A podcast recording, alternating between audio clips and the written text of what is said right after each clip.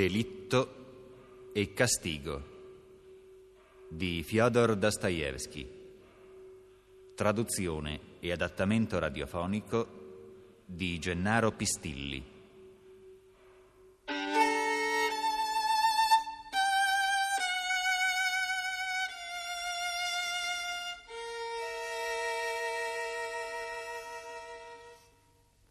Prima puntata.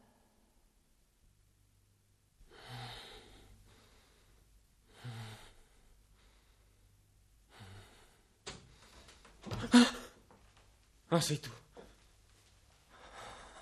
Si rimette a dormire. Ma guarda come dorme. Non fa che dormire. Ma sei malato? Lo vuoi il tè? Dopo. Eh, forse è malato davvero. Praskovia Pavlovna non ne può più di te. Vuole andare alla polizia. Alla polizia. Che cosa vuole? E non paghi, non te ne vai, si capisce che cosa vuole. Ci mancava anche questa. Se ne ricorda proprio ora. Stupida. Oggi passo da lei e le parlo. Eh, stupida e stupida, proprio come me. Ma tu, sapientone, cosa fai lì sdraiato come un sacco di patate senza combinare mai niente? Prima dicevi che andavi a dar lezione ai bambini. E adesso? Dove sono questi bambini? Io faccio, non preoccuparti. Eh, che cosa fai? Un lavoro. Che lavoro? Penso. E hai guadagnato molti soldi pensando. Senza stivali non si va in casa dei ricchi a dare lezioni. E poi ci sputo sopra. Pagano poco. Che ci fai con qualche copeca? Oh, tu invece vorresti subito un intero capitale. eh? Te lo sogni. Per questo dormi sempre. L'hai letta almeno la lettera che ti è arrivata stamattina? È di tua madre, no? Eh, Buone notizie, spero. Sì, mia sorella si sposa. Sia lodato il cielo. Auguro a tua sorella ogni fortuna. Finché sarò vivo io con quel signor Luzhin della malora non si sposerà. Non sei contento che si sposa? Ma lei si vende, non si sposa. A un uomo di 45 anni che si degna magnanimamente di chiederle la mano dopo che lei è appena uscita da uno scandalo. È la solita storia nauseante della fanciulla povera ma virtuosa, insidiata dal vecchio libertino, il signorotto del paese, nella cui casa lei lavora come governante. Naturalmente Marfa Petrovna, la moglie, si accorge delle manovre di Svridigailov, il marito, e strilla come una gallina. L'intero paese, che come al solito appoggia sempre la causa giusta, si schiera contro mia sorella e mia madre. Ma anche all'indecenza c'è un limite. E Svridigailov è costretto a proclamare pubblicamente l'innocenza di mia sorella. Riabilitazione dell'infelice e pentimento del paese. E allora questo Luzhin, che fra parentesi è un lontano parente di Marfa Petrovna, proprio su invito di quest'ultima si fa avanti e chiede Dunia in moglie. Dunia pensa, si capisce, a me, suo fratello. Questo, questo povero straccione che va aiutato in tutti i modi. E accetta. Ora la lettera mi annuncia la venuta del promesso sposo a Pietroburgo. Lo farò volare dalla finestra se mette piede in casa mia. Eh, dovresti fare un regalo a chi viene a farti visita in questa topaia. E parla di casa sua. Sei malato. Ma perché non esci a prendere un po' d'aria? Prima bevi quel tè. Lo bevi o no? Sai che ore sono? Quasi le cinque. Le cinque. Così tardi. Vattene! Eh, vado, vado. Se non lo vuoi lo porto via.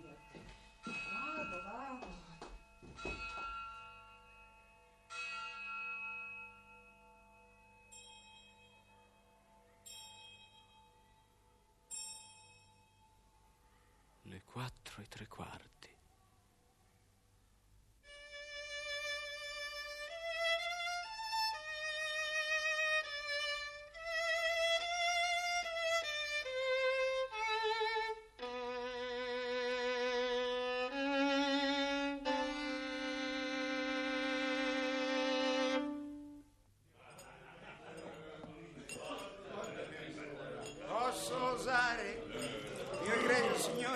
Rivolgermi a voi con i debiti modi? Eh? Mi sembrate una persona istruita. Personalmente io ho sempre apprezzato l'istruzione unita alle doti di cuore e inoltre sono consigliere onorario. Mi chiamo Marmelado. Posso chiedervi se avete già prestato servizio? No, io studio. Ah, uno studente dunque. Ma permettete? Permettete, signore? Ancora una domanda, così per semplice curiosità.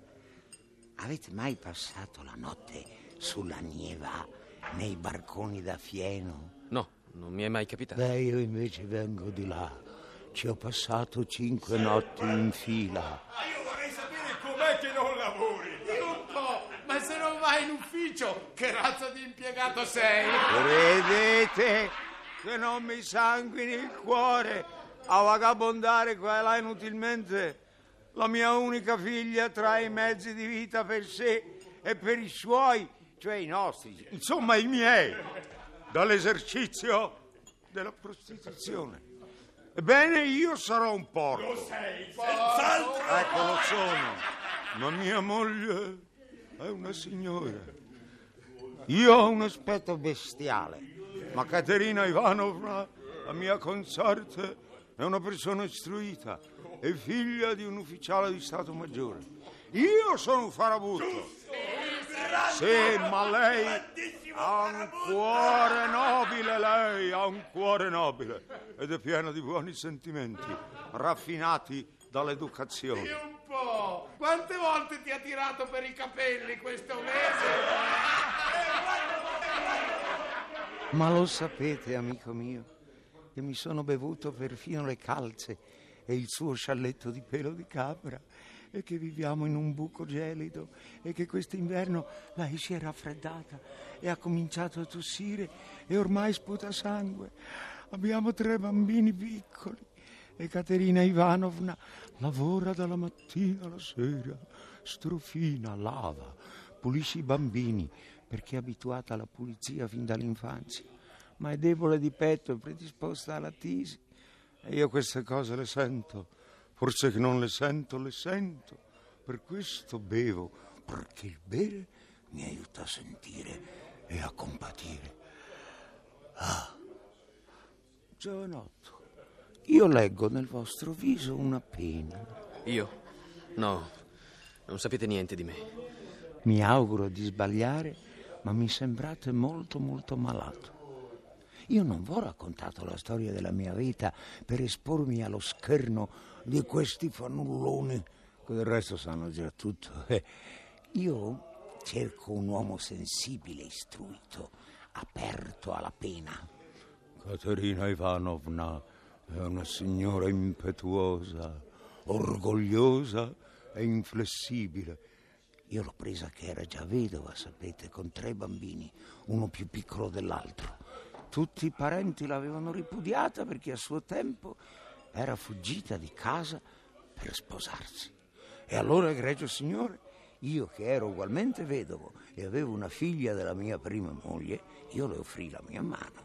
Giudicate a che punto erano arrivate le sue sventure, se istruita, educata e di buona famiglia come era, accettò di sposare me. Pianse, singhiozzò, si torse le mani, ma mi sposò. E a questo punto persi il posto, non per colpa mia, ma per un cambiamento negli organici. Ricominciai a bere, si capisce? Alla fine venimmo a Pietroburgo e qui trovai un posto. Ah, trovarlo e perderlo fu tutt'uno. Questa volta per colpa mia perché era venuto a galla il mio carattere. E intanto è cresciuta la mia figliolina. E che cosa ha dovuto sopportare dalla matrigna? Non vi dico. Beh, è meglio non pensarci. Ero a letto ubriaco quella sera e sento che la mia Sonia è così paziente, lei è una vocina così dolce, è una biondina con il viso sempre palliduccio, magrolino. La mia Sonia dice: Ma come Caterina Ivanovna? Davvero io dovrei fare una cosa simile? Perché? Risponde Caterina Ivanovna con aria di scherno. Cosa altro vorresti fare? Conservare il gran tesoro? Sei una mangiaufo, e mangi e bevi e ti godi il caldo da noi. Ma ora ti alzi e vai a lavorare nella strada.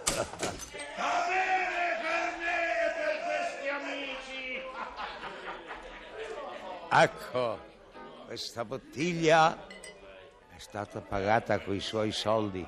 Mi ha dato tutto quello che aveva. L'ho visto con i miei occhi. Non dice mai niente. Mi guarda in silenzio e basta. Non mi compiangete, signore? Dite, signore, mi compiangete o no? E perché dovresti essere compianto, eh? Sei un porco, ecco! Andiamo, signore. Andiamo. Accompagnatemi. Casa Krusel nel cortile. È tempo di tornare da Caterina Ivanovna.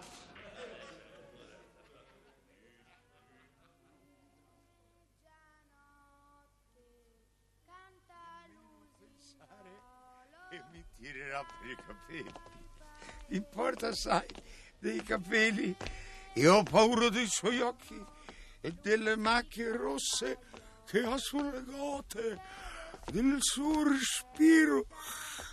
Accompagnami. Andiamo, così. Appoggiatevi a me o finirete per terra.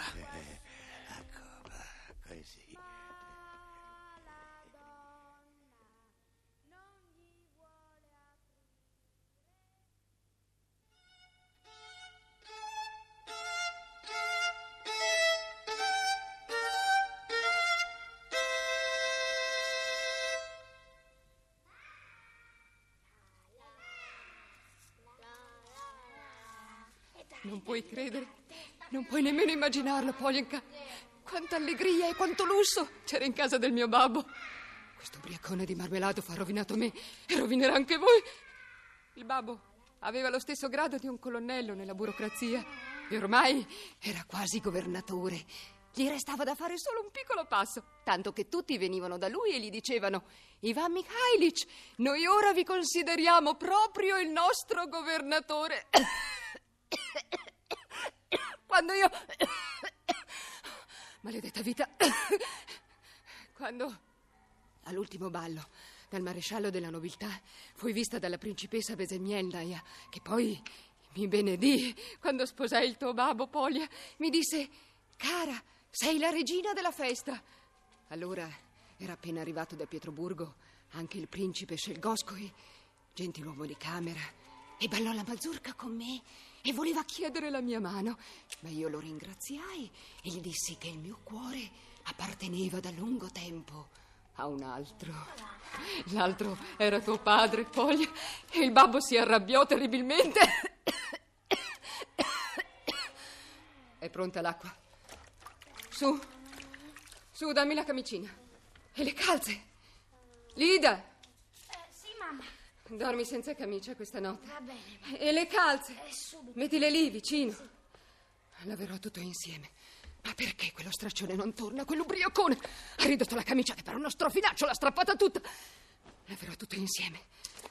Così non mi affaticherò due notti di seguito. Signora, da capo la tosse. Che c'è? Eccomi. Sei tornato, Galeotto, mostro! Aspetta, aspetta. Dove sono i soldi? Quanto hai in tasca? Fa vedere. Non hai più nemmeno il vestito. Dov'è il tuo vestito? Dove sono i soldi? Parla! Dove sono i soldi? Dio mio, è possibile che si sia bevuto tutto? Eppure nel baule c'erano ancora 12 rubli. Vieni qui! Ah, anche questo per me è un piacere. Anche questo non mi fa male, mi fa piacere. Egregio signore, mi fa Tutti piacere. Anche il vestito! Sono affamate! Guarda quelle povere creature! Sono affamate! Maledetta vita!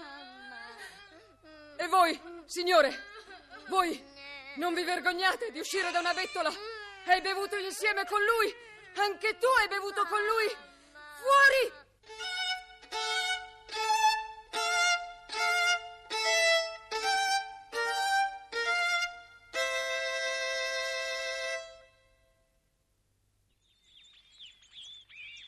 L'assassinio di una vecchia usuraia! Anche la sorellastra uccisa a colpi di scure! Tutti i particolari del delitto. Come si chiamava questa vecchia? Come l'avevano battezzata. Compra il giornale e lo saprai. Sei un furbone, eh? Qua è il giornale. Voglio una coppia scelta. Guarda come sono belli i soldi che ti do. Scommettiamo che so il nome prima di leggerlo? Ecco, infatti, ti pareva? Aliona Ivanovna. Si capiva che doveva fare questa fine. Tu, Piotr, non la conoscevi? No. Ricca come un giudeo. E che carogna tremenda. Un giorno dopo la scadenza potevi dare un addio al pegno e te l'aveva pagato un quarto del valore. Ma la povera Elisabetta accende un cero. Anche lei hanno ammazzato. È stata disgraziata, picchiata ogni momento in vita dalla sorella, anzi sorellastra, era la sua schiava. Quanti anni aveva? Eh, 35. Una vita spesa a lavorare giorno e notte per la sorella e per gli altri, e non un soldo è finito mai in tasca sua. L'unico divertimento che si prendeva è che ogni momento rimaneva incinta. Una sera, ora che mi ricordo, ci divertimmo insieme. Tu? Sì, al parco dei divertimenti. Ma quella vecchia maledetta l'avrei ammazzata e svaligiata io e senza nessuno scrupolo, te l'assicuro.